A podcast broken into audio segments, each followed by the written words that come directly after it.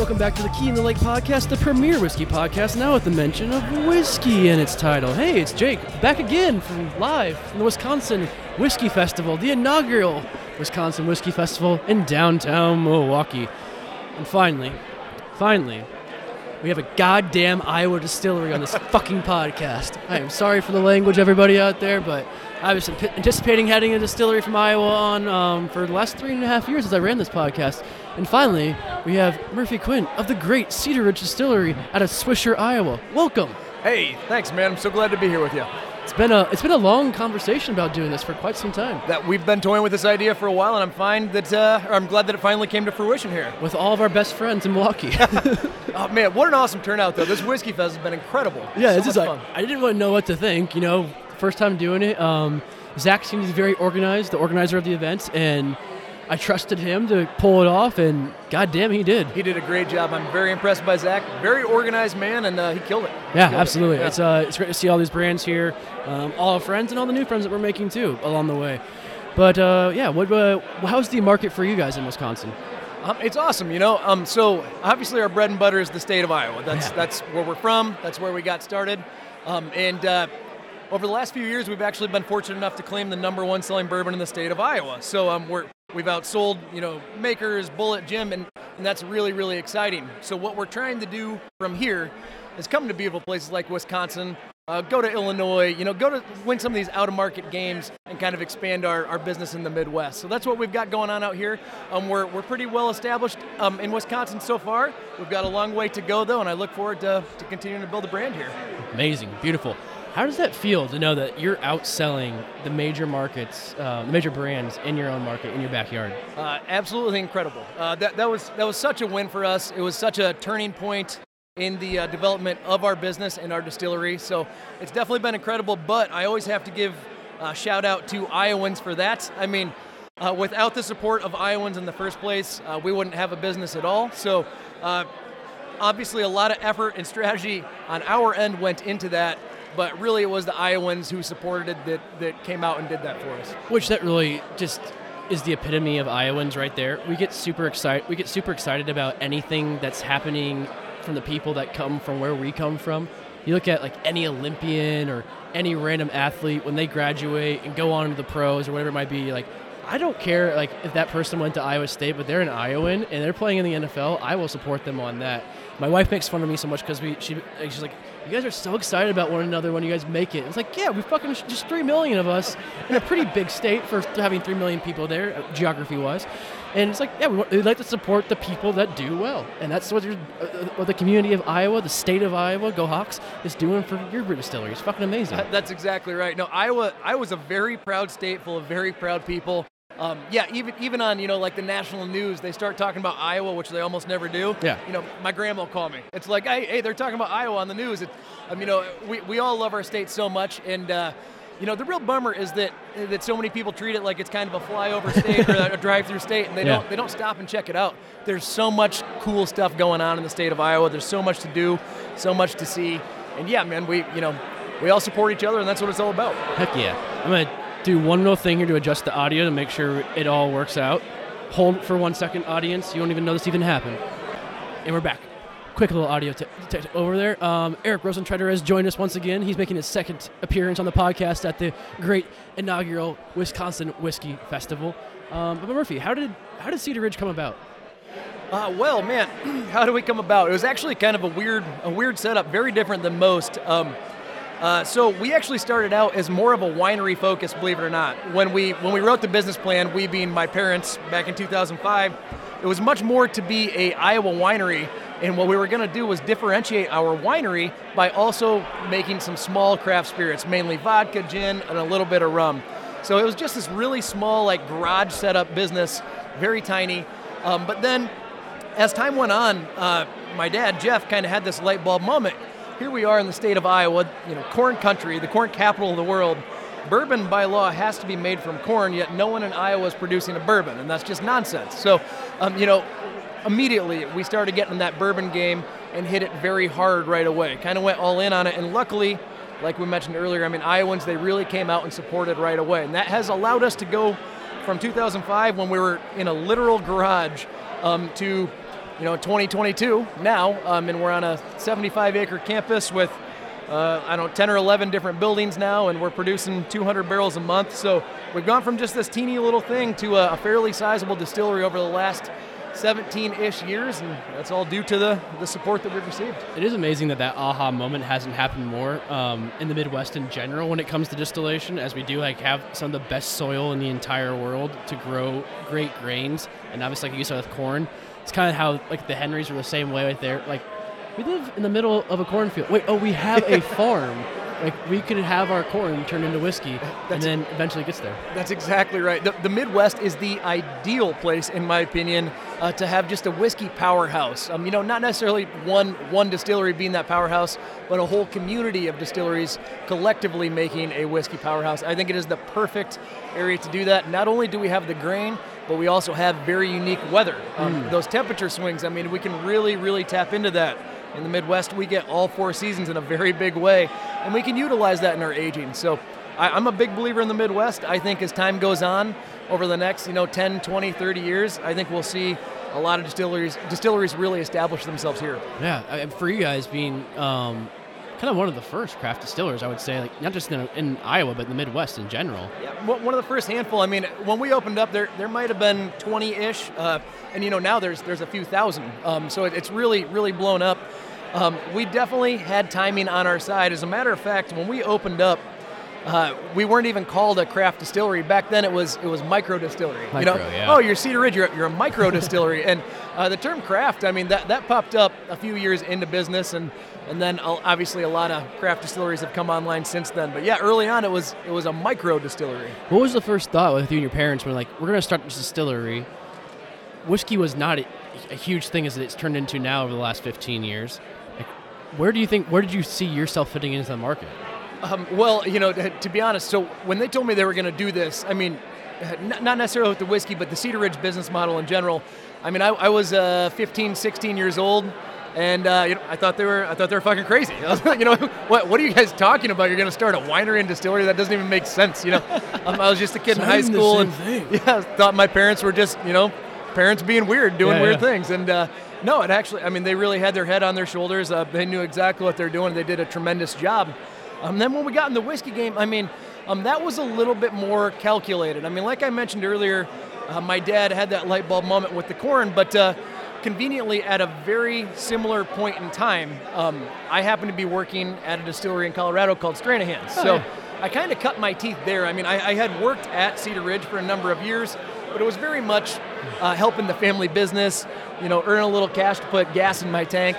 it wasn't like my calling. But uh, hmm. in 2010, uh, after college, uh, my girlfriend and I, now my wife, uh, we just decided to pack up a van and show up in Denver and when I was there, I was calling Stranahan's like every every week, just kind of just annoying them into hiring me essentially. and finally, I got in there, and it was when I was there that I discovered that this this is something real. This is something I want to be a part of. This is something that I want to do forever. And anyway, while I was at Stranahan's, I was exposed to the support of Coloradoans for their product. I'm not sure if you're familiar with like their snowflake oh, yeah. release, for oh, instance. Yeah. Uh, people will camp out in an alleyway two to three nights in advance in the winter in Denver, Colorado, to get these special release snowflakes. And I saw that, and I was like, you know, mom, dad, I mean, you guys, you guys are producing this bourbon. I mean, we need to go all in on whiskey. Iowans are very proud people, just like Coloradoans. If it's a good product, if we truly give them a good product that is unique, they will come out and they'll support. And I think we could really be building something. So, like I said, the the whiskey was no mistake. I mean, that was a little bit more calculated. But when they originally told me that they were getting this industry in general, I definitely thought it was a little bit out there, you yeah. know, for, for where we were as a family at that point in time. What, what was it about Stranahan's that made you fall in love with this industry and say, this is what I want to do? Um, without question, the, the people there. Uh, the people that I worked with at Stranahan's were the coolest people I've ever met in my life. I mean, obviously, I, I should be careful because the, the, people that I work with now are equally, if not more amazing. I have an awesome team, but uh, it was just where I was at in my life at that point in time that made it have such an impact on me. I mean, I, I was uh, I was very moldable. I didn't really know what I wanted to do at that point. I was just kind of floating around, and uh, I ended up working under a guy named Rob Dietrich, who is uh, who is whiskey royalty, one of the best to ever play the game. He is now the master distiller uh, over at Blackened, uh, which is Metallica's whiskey, doing really big things, and uh, he really inspired me. Um, he he kind of showed me the ropes. I mean, not even intentionally. I just kind of watched him and, and, watched him evolve as a whiskey producer, and you know, I, I, was just very motivated by that. And then, in addition to that, I mean, the people that I, I worked the night shift with there, the people that I was on the bottling line with, I mean, they were just so cool, and everyone was so passionate about it. And then, lastly, it was just that uh, the people that I ended up working with there, they were just like me. They were lost souls. It was like, you know, one guy was a uh, he went to school for engineering and he got an engineering job and he's like, this sucks. I'm gonna go work in whiskey. You know, one guy was a he was like a paramedic and he's like, you know what, this sucks. I'm gonna go work in whiskey. It was just a bunch of people who wanted to to kind of quit the grind and chase a passion and work in a whiskey distillery. And there was this this brotherhood and a sisterhood. There were plenty of women that worked there as well, and uh, it just really opened my eyes, and I, I haven't turned back since. Do you try to did you try to bring that connection you had with people back home? Uh, 100%. You know, if, if, if one day, um, if one day someone looks at me or is on a podcast talking with someone like you and says that, uh, you know, says that Murphy Quint was their Rob Dietrich, I mean, that, that would be, uh, that would be the, the biggest compliment I've probably ever received in my life, uh, just because Rob was extremely impactful for me, and I, I, hope that one day I can inspire people like he did to me. But uh, yeah, I, I definitely try to make sure that we've got a strong community at Cedar Ridge, especially on our operations team. I mean, in addition to being the head distiller, I'm also the director of operations, and uh, so I, I, have a lot of control over that, and I make sure that uh, the team really meshes well together. You know, when I'm, whenever I'm hiring someone new, I don't care if they have experience. Uh, what I really care about is that they're going to fit the team that we have already. That uh, we're gonna we're gonna build our chemistry together. I mean, all day long we're essentially working on this art project, right? Yeah, we're, yeah. we're making this whiskey together, and if we don't if we don't love each other, if we don't want to be around each other, that's ultimately going to be reflected in the final product. So I take that very seriously. So much so, and I think it's it's a great note you said about hire people that are passionate, hire people that are intelligent, and figure it out. Figure out where they fit into the in the business. You can you can train someone how to make whiskey the way that you want to. I mean, everyone who starts out in whiskey is going to be new at whiskey anyway, right? right I mean, so right, right. I mean, you're, you're going to have to train them anyway. So start out making sure that they actually want to be there, that they that they actually care about the product, and then most importantly, they're going to fit the team that you have and, and enhance it.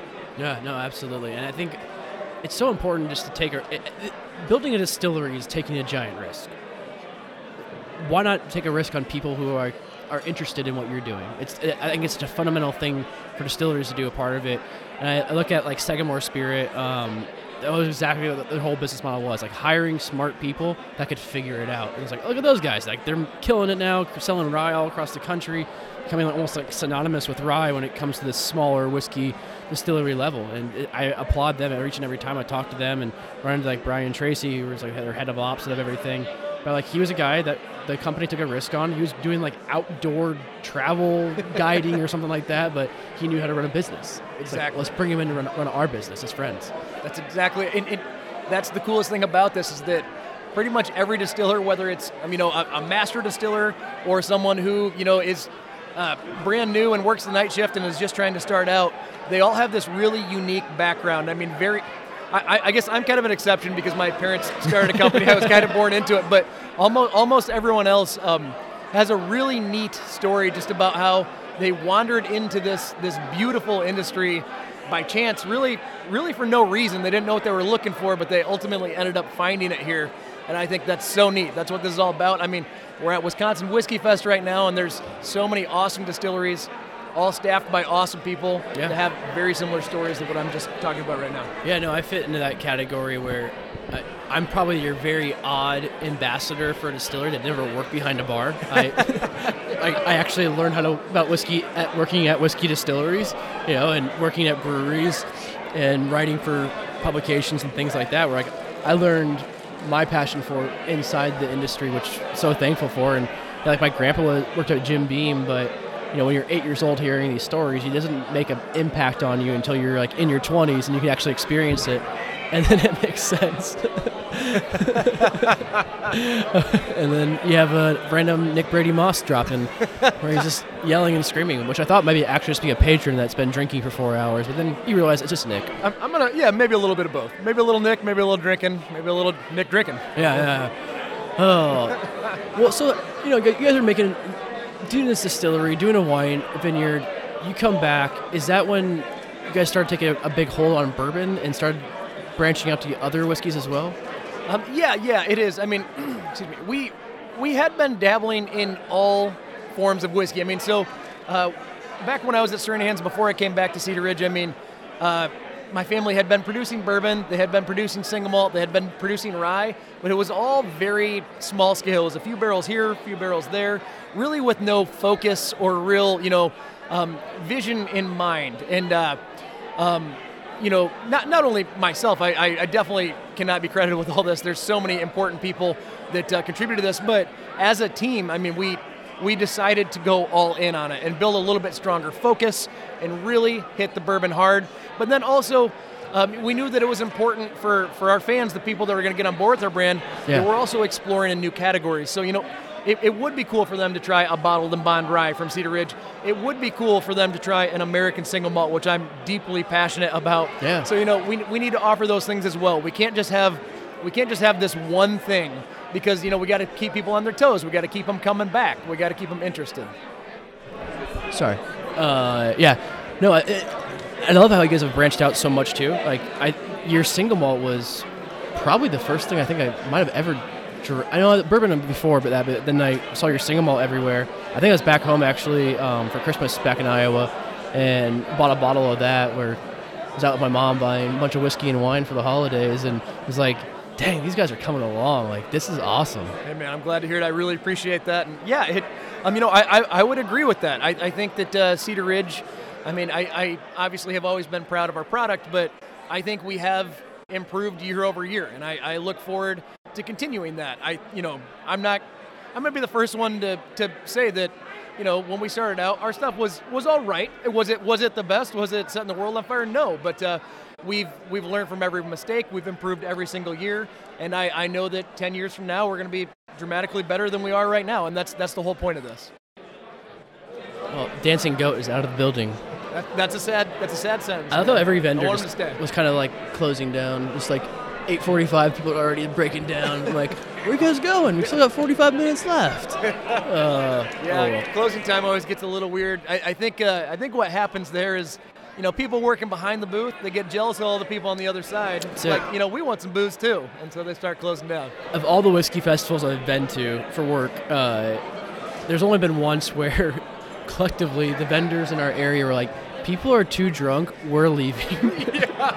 it was it was in the great state of Texas, uh, of course. It was like a canceled event that got pushed back, and it was like a four and a half hour event, way too long and we're all kind of looking at each other like, yeah, there's an hour left of this event, but no one is speaking functionally whatsoever. yeah, yeah. you know, and, and not that, happening here though. And, well, and I was very cordial. Say, on that note, um, usually, usually when there's a, a, first-time whiskey fest, like this is the this is a first-time whiskey fest, correct? Um, uh, yeah, but, um, not, but, not, a first-time drinking city. Um, oh, oh, no. Wisconsin's been around the block once or twice, but um, no, man, it, it is a first-time whiskey fest, and usually when that happens, there is a tendency for things to get really sloppy because people don't know the ropes. You know, they don't know that you need to be pounding water. They don't know that you need to stop, you know, between every three visits to go grab food and kind of build that base so then people get sloppy. Spitting, spitting is encouraged. It, oh, 100%.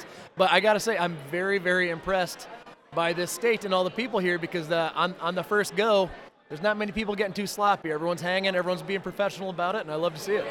Where are you guys sourcing most of your grain? Uh, so obviously with corn, we're very dedicated to being 100% Iowa. So uh, all of our corn comes the, from the beautiful state of Iowa. Um, yeah, from, from the other grains there, the uh, malted barley, the rye, we actually get out of Canada. So we've got a really good malting partner uh, who, who I absolutely love, Prairie Malt Facility, the Prairie Malt mm-hmm. Facility, and they're in Saskatchewan. And uh, we teamed up with them. I don't, I don't know. It's got to be like 10 years ago, and. I, I, can't imagine working with anyone else now. Um, they're kind of like family to us. I've been up to their malting floor. It's, yeah. it's enormous. It's so cool to see. Um, with that being said, you know, one day I would love to do a little experimental floor malting of my own. That's something that I kind of dream of. Yeah. But on, on, a large scale, it doesn't really make sense for us to do that. So I, I, uh, I think we'll be partnered up with them long term. But all the corn comes from the state of Iowa. Did you ever fear that using grains out outside of Iowa might take away from being like a bourbon distillery or distillery that's making this great local bourbon? Uh, yes, I mean that that that was something that I toyed around with. Uh, you know, and that that's why we're deeply committed to always being 100% Iowa corn. Um, but that that really is the best we can do. I mean, there's not there's not a huge barley or rye scene in the state of Iowa. I mean, we're more mainly corn and soybeans. But in addition to that, even if there is barley, you know, there's still that malting element. So you have to not only do you have to get that local barley, you also have to get a local maltster to uh, to malt it. And so logistically, it just wasn't sound. It wasn't going to work out for us. Do I want to experiment with some local stuff one day? Absolutely. Um, but I, you know, I. I think Iowans what they what they want from us, and if, if not, I, I would love to hear from them on it. But I think what they want from us is to know that we are going to do 100% Iowa corn, yellow corn number two, and that we're going to be that way forever, and that's something that we are committed to.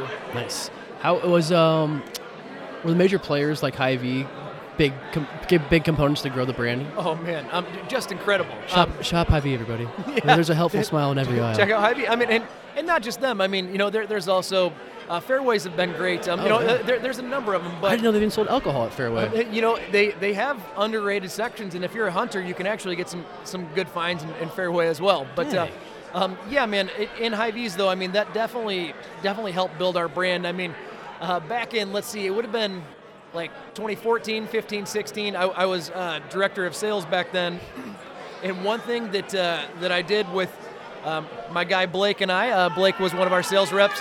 We created this dashboard of basically all the Hy-Vees in the state of Iowa because that, that's actually public information.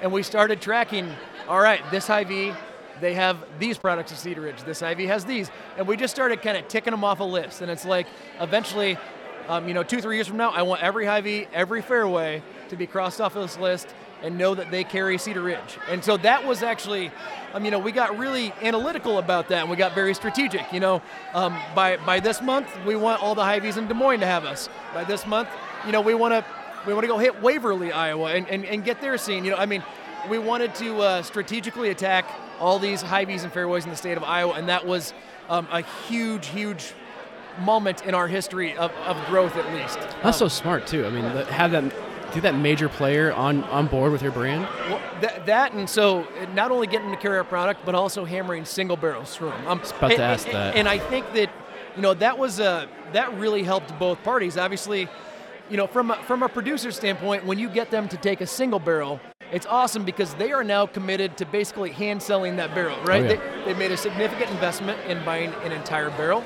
And now they need to get rid of that and see a return on their investment. So what they're going to essentially do is hand push your brand in their store, and that's something that every producer wants. But in addition to that, on the opposite side of things, the store also wins because now they have something unique to their store that their manager actually hand selected, and so it, it kind of gives them some credibility. And now, you know, whiskey collectors want to go to their store for a one of a kind option. So it is really a win win. Um, when it comes to the development of you know new whiskey brands, whether it's Cedar Ridge or anyone else here, single barrels have been crucial to the development of the craft spirits industry. Yes, yeah, no, I, I 100%. I mean, it's big for our brand as well. That's a way we're leading the charge of getting people interested in the brand, and obviously our goal is to always bring it back to the core product, um, the core line of spirits, because you just want people drinking obscure stuff. You want your you want you want your core products to be the one driving the force of the brand when it comes to financially, but also awareness too, because that's what you make every day. Um, exactly, and that is also yes, that that's one of the hardest things, right? Um, you want to push out all these cool whiskeys. You want to do cool stuff. You want to do single barrels, um, but at the end of the day, it always has to convert back to people purchasing your big movers. For us, it's our, our straight bourbon. You know, our that's the one that we became number one with in Iowa. So we do all these cool things like our single barrel collection. We do single barrel releases and store picks. But at the end of the day, we need people coming back to our, our straight Iowa bourbon because that's what pays the bills. That's what allows us to hire people.